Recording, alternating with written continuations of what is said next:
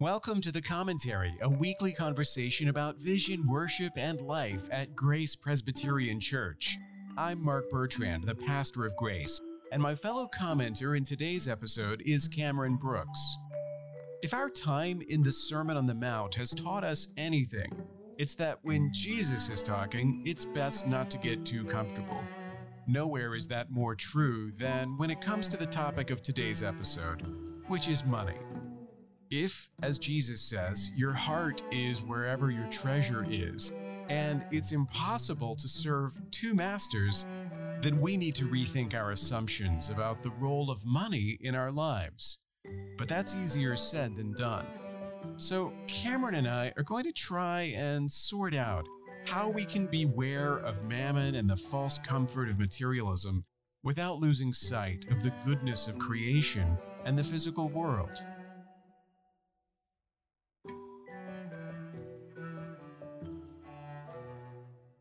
One of the things that we like to do on the commentary from time to time is talk about sermons that have recently been preached at Grace. Ordinarily, we talk about them after they've been preached, but this week we're going to talk about one before it's been preached. It's a sermon on Matthew 6, specifically on Jesus' teaching that will be familiar to most people, or Jesus says that you should lay up your treasure in heaven rather than on earth, because where your treasure is, there your heart will be also. And then Jesus also says you cannot serve two masters, you cannot serve God and money.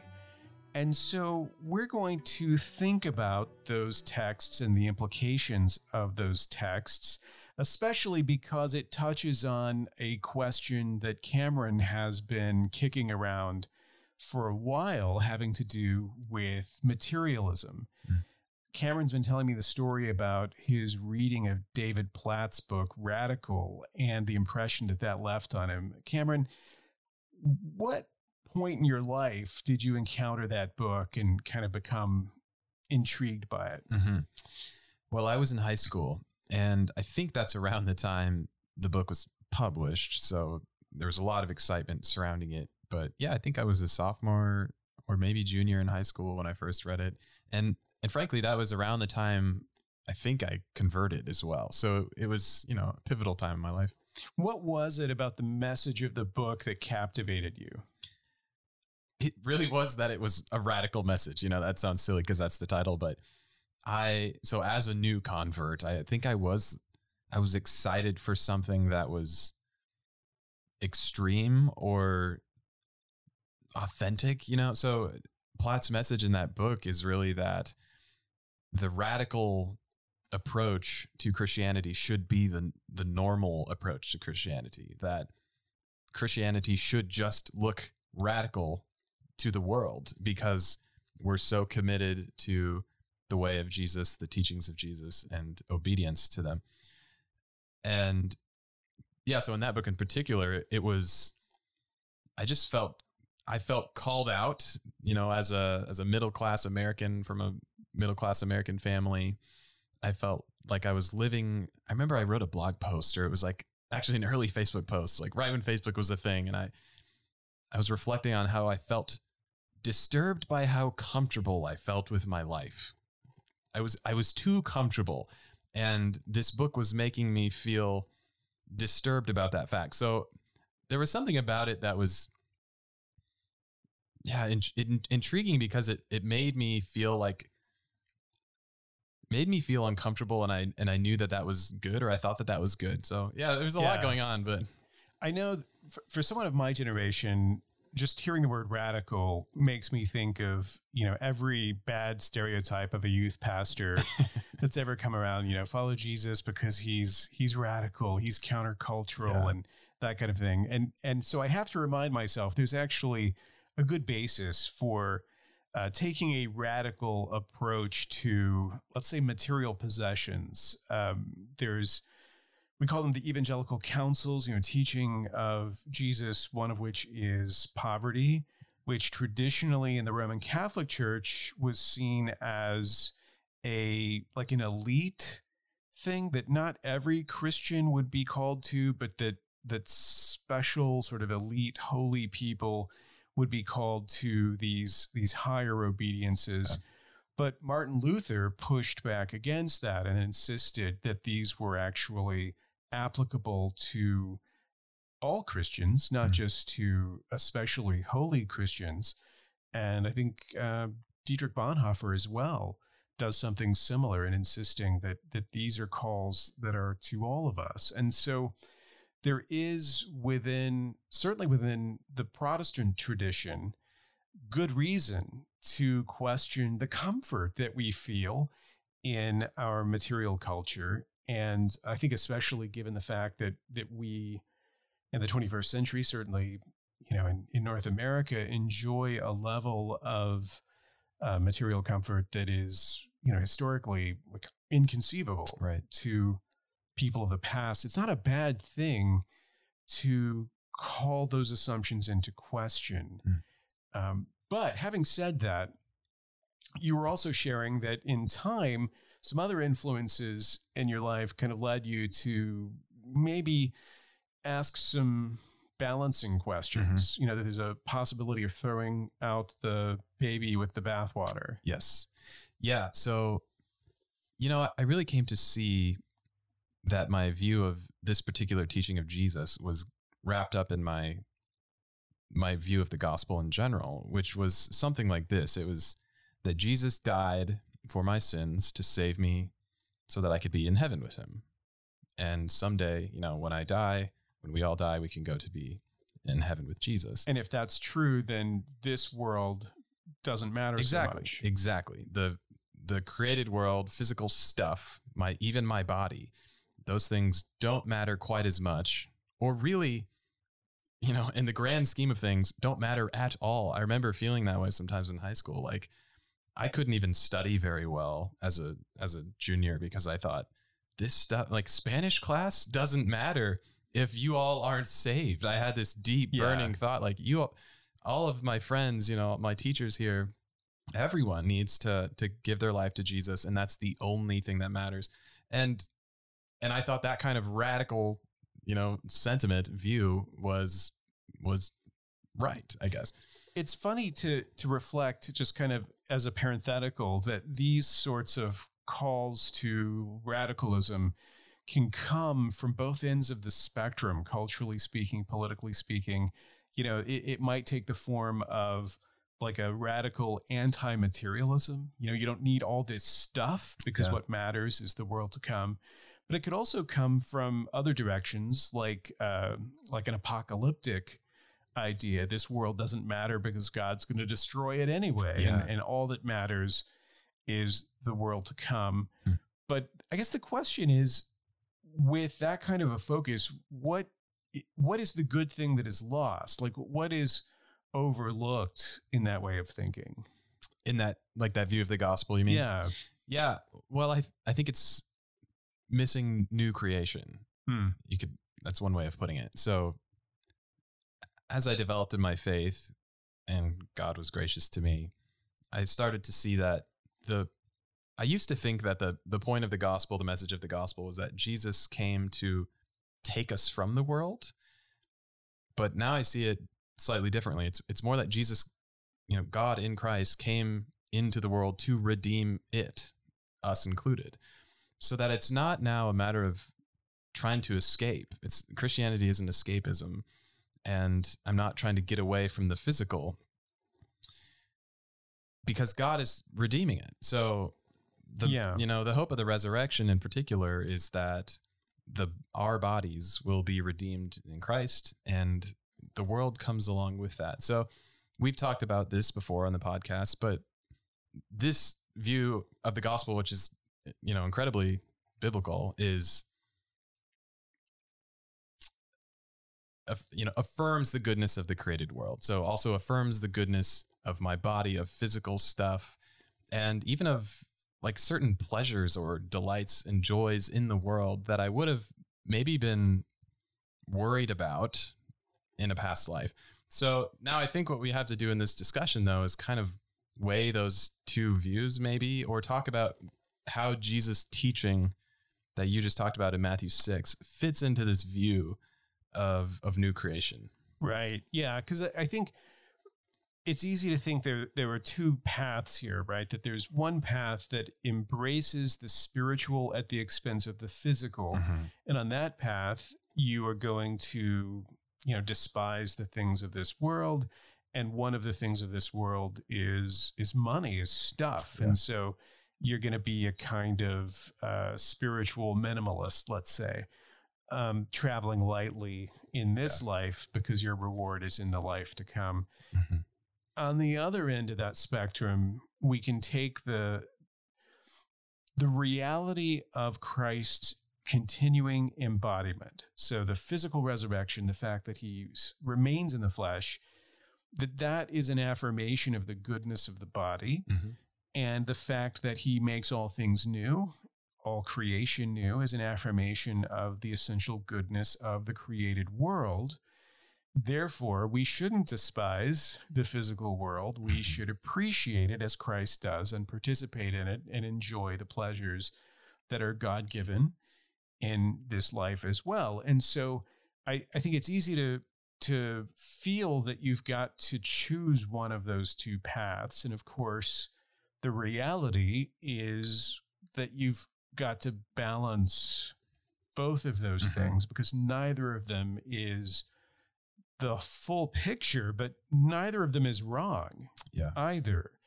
And certainly when you look at what Jesus says in Matthew 6, I think it's important in all of the Sermon on the Mount for us to hear the challenge. We've discussed this before that it drives me nuts when we read these texts and automatically qualify them so that they don't threaten Yeah. any of our, as you were saying, our, our comfortableness. Mhm. You know, we have ways of reading Jesus's words where they don't make us sweat. We don't get nervous. Yeah. Uh, there's always a little voice saying, "Don't worry, it's going to be okay." He doesn't mean that. You know, Yeah. you're not the person he's talking about. Yeah.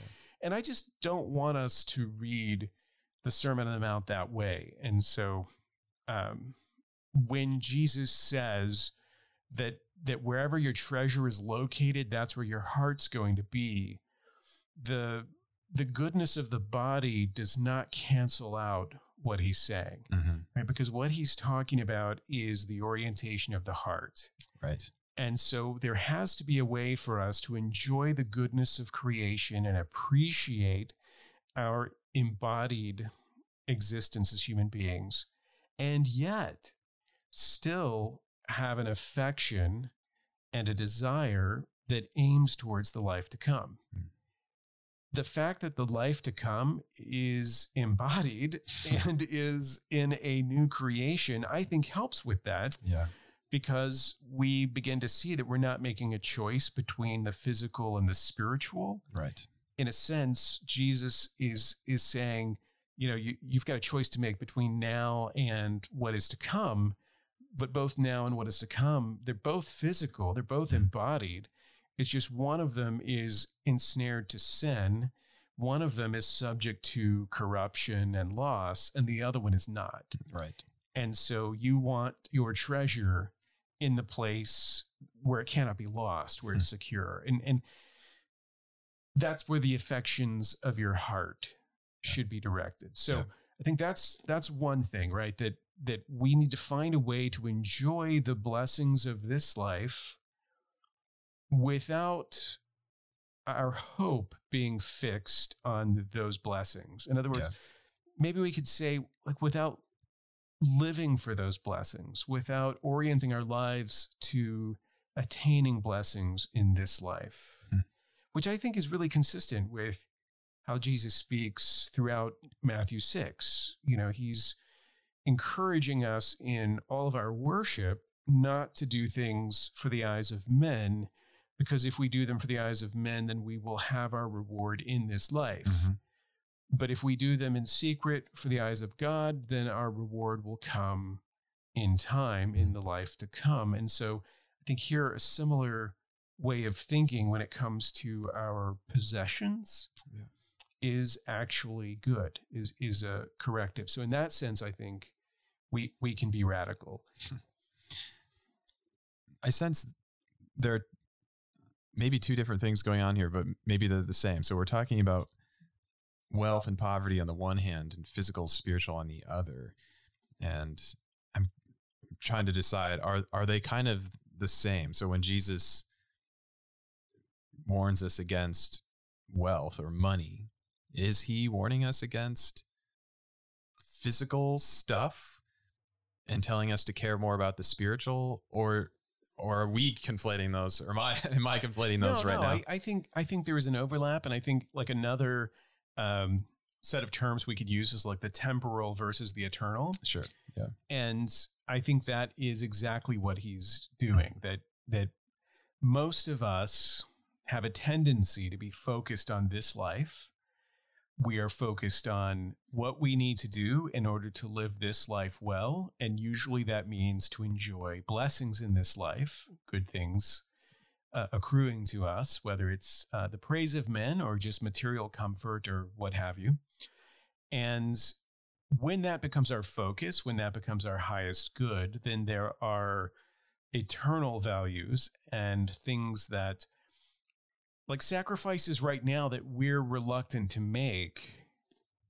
Whereas if our hope was in the life to come, making those sacrifices now would make more sense. Mhm. And so I think, you know, a good barometer isn't so much like what are the comforts that you enjoy, but what are the comforts that you could not imagine sacrificing? Hmm. You know, what are the things that you would sacrifice in order to keep rather than, you know, give up for some greater purpose? Um, and, and again, if you ask that question, you immediately start talking about desires of the heart. Yeah. And that sort of idea of metaphorical treasure. Like, what is it I'm treasuring in my heart? Mhm. The things I won't give up now for the hope or promise of future reward. Those are the, those are the things I think that that are being targeted, Hmm. and that's you know when Jesus says to the rich young ruler, "Sell all you have and give it to the poor and come follow me." I think he is challenging this particular guy because this is the thing Right. that prevents this person from following Christ in reality, that the sacrifice of comforts now um, is inconceivable, that, that he's got to have a way to follow Christ without that, you know, without having to give those things up. Yeah. So, yeah, I mean, I, I think that's, that's really a good way for us to think about that. But I want to add one element to it, which is that that second idea of serving two masters, Mm. because that also gets us to the heart orientation or like what we're living for, what we're motivated by. You know, Jesus says you can't serve two masters. He gives us, you know, God and money as the two, or to use the the older King James translation, God and mammon. Yeah. And mammon is one of those great archaic words that we really need to recover because uh, money is too generic, right? When we talk about money, um, you know, we don't really get the sense for what it is that that's being talked about. It's it's not, you know, change in the hand. It is more um, like driven by the need for wealth, Mm. right? The the desire to have the the resources, the wealth, the status, the position, all all of the stuff that goes along with that. But it's not it's not just like a synonym for greed. And I think oftentimes that's that's the way we think of it. It's like there are certain people who have a greed problem and in those extreme cases they really need to hear this. Mhm. I think it's fairer to say that that all of us have this, let's say, challenge of allegiances. Like that all of us face this question of who will we serve?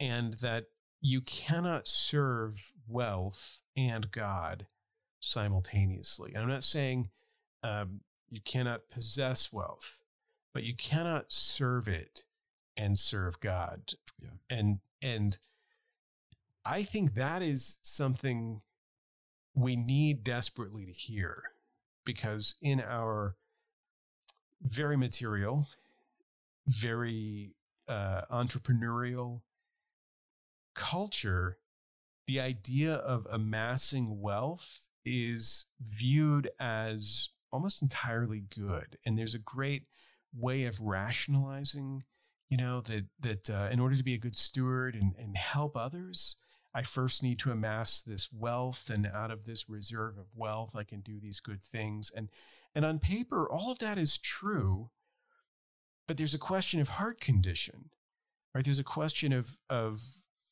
uh, identity wrapped up in that, mm-hmm. where at a certain point it does become a challenge. Like, do I serve God or do I serve the the stuff hmm. that I care about and, and and need so much? And so, again, I I think it's always very easy for us to rationalize and, and find workarounds so that we don't feel the conviction that Jesus intends us to. But Jesus is saying, you know, your heart is going to lead you astray, that you're going to have a tendency to put your treasure here in this life, and you're going to have a tendency to serve like the love of money and tell yourself that that's not really what you're doing. Hmm. And so there's a good reason to challenge yourself and to make sure that that's not what you're doing. Uh, I'm already feeling challenged. it's, I mean, so the question, of course, then is how do I, how do we know when we're serving mammon? Yeah, no, it's a great question, but I, I don't think it's actually that difficult. Okay. You know, I, I think that like a lot of these questions, like we make them feel hard because we don't want to confront them, you know, and, and I don't think Jesus is, is looking at it that way. You know, again, the example of the rich young ruler is, is a good one. Um, it's really clear where he falls on that line because when he is called upon to make the sacrifice, that sacrifice is unimaginable to him. And that I think is is what's revealing. um, I'll, use myself as an example. You know, I, I grew up with a lot of materialistic dreams that I never really questioned, you know, and I, I had ideas in my head about, yeah, I want to be a millionaire by the age of 30. And, you know, at that time, being a millionaire was a lot more impressive than it is now. Yeah. The money was, was worth more. And, and, uh, yeah. So, you know, I just kind of imagined that that was the path of, of obvious benefit. And it was really inconceivable to me to imagine like uh, any sort of like physical or financial privation. And, and my mindset was always, um, you know, you can you can give or sacrifice once you've met sort of all your needs, right? Like once once you're rich, then you can help people mm-hmm. in need. But until then, I mean, how can you do that? Right. Uh, and honestly, in my life, I I was a I was a hard learner, and so God had to humble me through like a series of of humiliations to help me unlearn those assumptions and and question them more. You know, there were things that that I would stay up at night like dreading the loss of. And it wasn't until after I had lost them that I realized it didn't really matter the way that I thought it had. There wasn't security in those things the way that I thought there had been. And that it was actually okay to have lost them. And so, you know, I'm not, I don't want to float out of proportion. And it's not like I went through some Job like experience of losing everything and then God giving it all back or anything like that. Um, um, he hasn't given it all back, but, but, uh, I just want to say that, that for some of us, that need for security is so deeply rooted mm. that that God has to take it away by force, as it were, before we realize that our security is not in stuff, it's in Him. Yeah. So I like I say, I, I don't think it's as difficult as it seems to understand where our security lies. You said that you used to stay up at night thinking, worrying about the things that that maybe you'd have to give up or lose. It reminds me of something Keller said once. I think he defined an idol as either the thing that you dream about or the thing that you have nightmares about losing, essentially. Yes. So it's that thing that you cannot give up. You do not want to give up. And you know, I, th- I think that makes so much sense of not only of like uh, Jesus' other teachings about like, you know, hating your family, stuff that Mhm. just is like, what? Right. But also, I'm thinking back to the Abraham's near sacrifice of Isaac. Um, not to get into a philosophical um, distraction here, but I was reading Kierkegaard lately, and Mhm. he has this whole thing about Abraham's ordeal with this near sacrifice of his son. Right. And it, the Yeah. whole point there is like God is asking him to do the inconceivable thing, and since he agreed to it, that was like his kind of faith. That's uh, Fear and Trembling. Yep. The beginning of Fear and Trembling, Kierkegaard speculates about what it must have been like and has these different scenarios. Yeah. And um, I think he's totally wrong about, Okay. about the way he imagines those scenes. Yes. But, but it is a fascinating question. And, and honestly, I mean, I think you've done something fantastic in the sense that we were talking about giving up wealth and you've managed to make that pale in comparison by Yeah. mentioning sacrifice of children. But you're right. I mean, the, there's a there's a core similarity which has to do with the the the need to sacrifice. Mhm. You sacrifice something you love in order to glorify God, or you sacrifice God in order to keep something you love. Yeah, and I mean that is radical.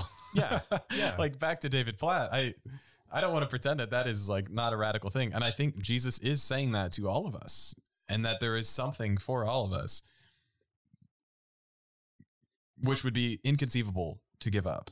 Yeah. and and so that's I don't know. That's that's well, a tough. and, and I think yeah. So, kind of like bringing that together, I think the point is that there's not an incompatibility between, on the one hand, Jesus' challenge to our heart commitments, and on the other, uh, like a theological appreciation for the goodness of the physical world and and of of let's just say stuff. Mhm. So it's possible to acknowledge the goodness of stuff, the goodness of material culture, that that it's nice to have these things, that it is a way to serve other people to create these things. All of that is is something that we can rejoice in and at the same time recognize that in that good thing there is also this this potential for idolatry and for evil that those good things that are God given can become our highest good. And because they're good, I mean, because of the fact that they're good, they represent a greater danger than if they weren't good. So, Mm. in a sense, affirming the goodness of the physical world is just a way of acknowledging the need for a challenge like the one that Jesus gives Right. us because it's good to have wealth. It's good to have these comforts. It's Mhm. it's good to have, you know, pleasure, not pain. But because of the very goodness, we're prone to chase those things and to sacrifice whatever we have to sacrifice in order to attain them. Mhm.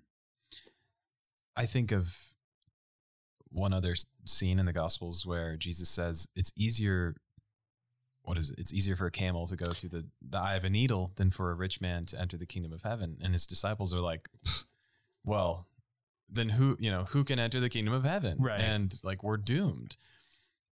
Well, And that's that's the beauty to me of, of that story of the the rich young ruler is that the reaction of the disciples there is just one of those great reactions where you know Jesus saying it's going to be difficult for a person like this to enter the kingdom. They don't say, "Well, it's a good thing." You know, we're not wealthy Yeah. guys. Yeah. They're like, okay, well, I guess nobody can get in. You Yeah. know, they immediately despair. And And the funny thing is, Jesus answers them in this this sort of beautifully Calvinistic way. Um, he doesn't say, "No, no, no, no. Look, it's going to be hard for a couple of these really greedy people, but I mean, you guys are fishermen. You're not Yeah. going to have a problem." Right? Jesus says basically, "Yeah, well, with man it's impossible, but with God all things are possible." Yeah. And so we have this hope but it's a hope in the power of God to overcome, not not in our own ability to Mhm. to be strong in the face of of these temptations. And I, I think that's a good comfort as well. Yeah. I think one of the areas where, for me, this really is driven home is that it's not just that we, in our material comfort, can be, let's say, like dulled to the needs of others and less prone to sacrifice for the kingdom. It's also that that accumulating and acquiring and caring for stuff ingrains habits in us. Mm. It forms us in certain ways. And the habits of mind that it forms can be counterproductive to us as disciples. Uh, the word that I often use to describe this isn't really a great word, but but it's the word consumerist. That in a lot of ways, Christians in the 21st century, certainly in North America, have a very consumeristic way of approaching even faith where we look at uh, church, for example, and we we weigh churches based on amenities, based on on you know, is it is it a brand I want to identify with, and does it offer me the kind of services that I'm looking for? And if the answer to those questions is no, then I'm going to look for a different church, as if the church were a commodity and not a community. But we have this way of thinking so deeply ingrained in us because a lot of our lives are are shaped by the fact that there's so much stuff for us to to have Mhm. that we've got to make decisions about what stuff is right for us and and what stuff best reflects who we are as people and all of those kinds of decisions tend to uh, have the effect of of you know you've heard the saying um, if all you have is a hammer then everything looks like a nail Yeah. I think if the way that you approach life is essentially based around consumption decisions, then you approach every subject as if it's a question of consumption in one way or another, even if it's spiritual. So, behind this teaching of Jesus in Matthew 6, I also think there's a challenge to the way that we approach the spiritual.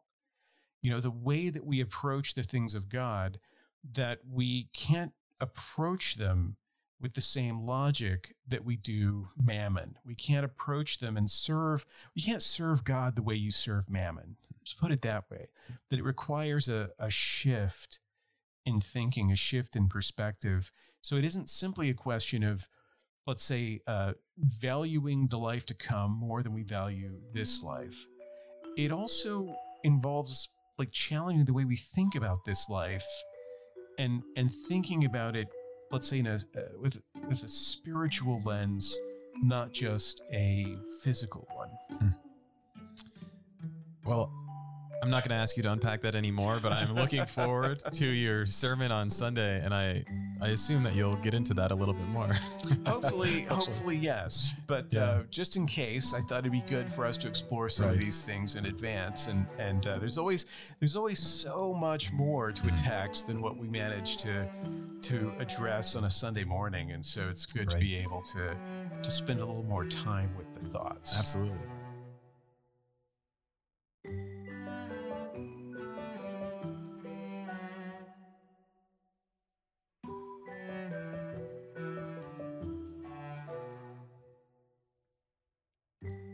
That's all the time we have for now. Thanks for listening.